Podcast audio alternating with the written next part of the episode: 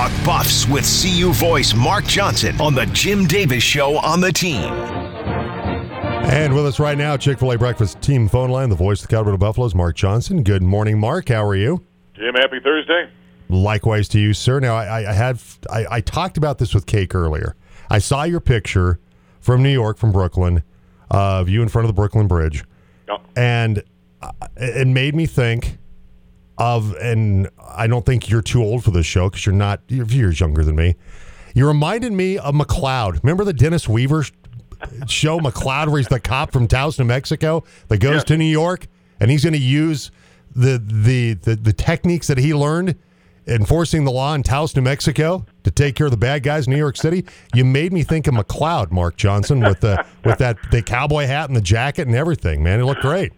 Well, I will take that as a great compliment. Number one, and uh, and secondly, uh, um, you know, I people are always like, "Do you have a good time in New York?" No, I hate New York. You know, I, it's a terrible place. New York. I don't like Los Angeles or Chicago or Detroit or you know, I'm just not a big city guy. And so when I when I get amongst, I, I we in fact we were getting off uh, the bus at one point. I looked at Ted and I said, 12 million people should not be living in the same place." I, I agree with that. I agree. Right. it's just, uh, but you know, we were we were down there. We were very close to the Brooklyn Bridge, so I walked on down there. And Jim found a as I was walking off the bridge, uh, found looked down and just below the bridge down there, and it took me about thirty forty minutes to get there. But it was a place called Brooklyn's Historic Ice Cream Factory, I think is what it was called, and it was phenomenal. So you know that made the entire trip worth it. Plus the fact the Buffs got a heck of a win over Miami. Oh, no doubt about it. No doubt about it. I I, I do have just quick story. Brush Uh-huh. my brief brush with greatness. I did see Dennis Weaver one time. Did you really? Yeah, because he used to live in Ridgway, which is just south of Yes, us. yes. And another life when I was selling construction supplies, they were herding cattle along the road there in Ridgway, um, heading down to 550. And I look over, and there he was, just like McCloud. He had, you know, the, had he had the, the cowboy hat, he had his jacket with the with the sheep, you know, the, the lining on the collar and everything. And there was Dennis Weaver on his horse, herding Well, cattle through through Ridgway. That's a pretty good brush with grace and uh, greatness right there. You know, in Ridgway, I, I think it's still there's the True Grit Cafe still in Ridgway. Yes, it is. Yeah, it's still there. I've been in there many, many times over the years. Oh yeah, fantastic little town, Ridgway. So uh, you, you mentioned the win against Miami in Brooklyn, and uh, you know an, another great performance by the Buffs. Um Tristan da Silva named the Pac-12 Player of the Week. KJ Simpson continues to put up impressive numbers. He's among you know, you look at uh, some of the other outstanding guards, and another one here in the state, and Isaiah Stevens for Colorado State. But uh, KJ Simpson showing that he's among one of the best guards in the country right now. Oh, I, I think so, and, and we're really fortunate here in the Centennial State because of the two-point guards you're talking about. I, I think Isaiah Stevens is phenomenal, and and so we've got two great ones in both those guys here in the state. But KJ's playing exceptionally well. You know, they're they're a little bit different kind of players, the two of them. But one thing that KJ has improved upon because Stevens is such a great assist man, and KJ is, as Ted always likes to say, is wired to score, and and so that's kind of his mentality out there but his assist to turnover numbers are really greatly improving. And so every game when you look at it, he'll have you know four assists and one turnover, or six assists and two turnovers. So he's got a great uh, ratio uh, assist to turnovers right now, and so he's really playing at a high level. But yeah, Tristan da Silva needed that game, by the way. He was one assist shy of the Buffs' first uh, triple double since David Harrison had it with blocks back in 2003. That actually preceded me here, and so it's been a long time since the Buffs have had one.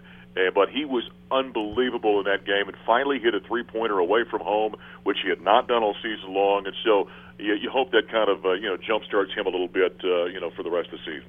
had six players in double figures against the Hurricanes, and I thought Eddie Lampkin did a really nice job, particularly early on in that game.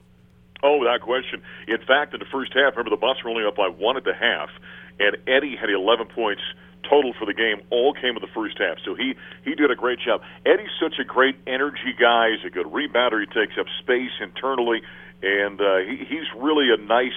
Uh, plug-in piece for Tad Boyle on this team. Now he's not the kind of guy that, depending upon the game, uh, I was on a show yesterday. And they were asking me about, you know, how he wasn't very effective against Colorado State, and I said, well, that's not Eddie's game. CSU's a smaller basketball team, right? And so when he's out there banging with other big, big guys, you know, six eleven, seven foot guys, that's his game. When you get against teams that are a little bit smaller, like CSU is, that's not where he belongs. So he uh, he found a way to play effectively, even though Miami was not a, a monster team, just a very athletic team. and and I did a great job in the first half. Took advantage of his size, did a good job of of you know getting down the court, getting to the basket. He was found by you know guys like da Silva and, and KJ in that ball game, and so you know a nice victory.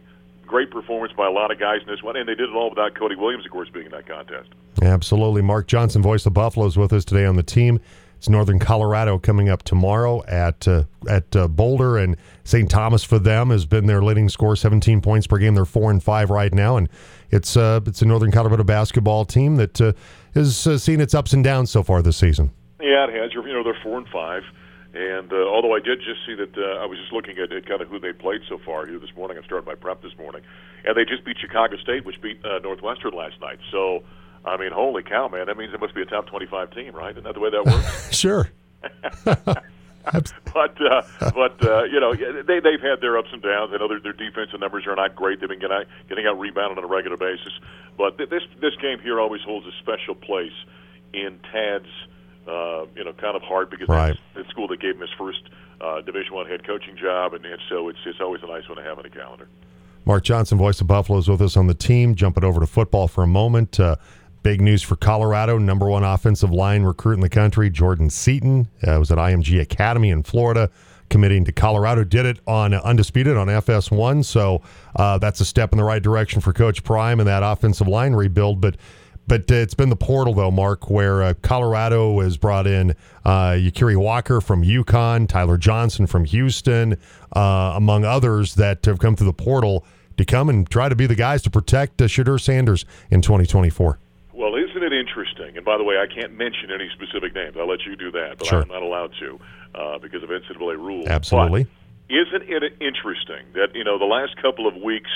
You know, I've been on shows around the country, and people have been talking about the sky is falling, and oh my goodness, what's happening there? They've had five or six guys in the portal. They've had a couple of coaches leave, and one becomes the head coach of San Diego State. The other one follows him, and and you know the, the talk was that what is happening there? And I kept saying, people just relax a little bit. And all of a sudden, here we are. Buffs have the number one portal class right now. I was on a show again a couple of days ago. The guy was, you know, he was out in Boston. He goes, yeah, yeah, with you know, they're 54th in recruiting. And I said, well, yeah, if you're looking at the high school players, you're right. Their recruiting class is ranked 54th right now. If you combine the two, they're 24th or 25th in the country, or something like that. But I said, Coach Prime has talked many times that the portal is going to be his primary tool, especially early on in his tenure here, because he's trying to build that core and make sure the players are coming in as he rebuilds the thing that can play right away. And so he's gone out and put together a very impressive offensive line group that you just ran down the roster of. And so he's totally rebuilt that at this point in time. Brought in a new offensive line coach. Um, I'm seeing the same stuff you are about some big time defensive line recruits coming in this weekend, I guess. And so, you know, he's doing what Prime does, and, and we shouldn't be shocked by it. Uh, you know, makes me optimistic. I'm kind of excited about it, and, and uh, can't wait to see what uh, it's going to look like in 2024. All right, Mark.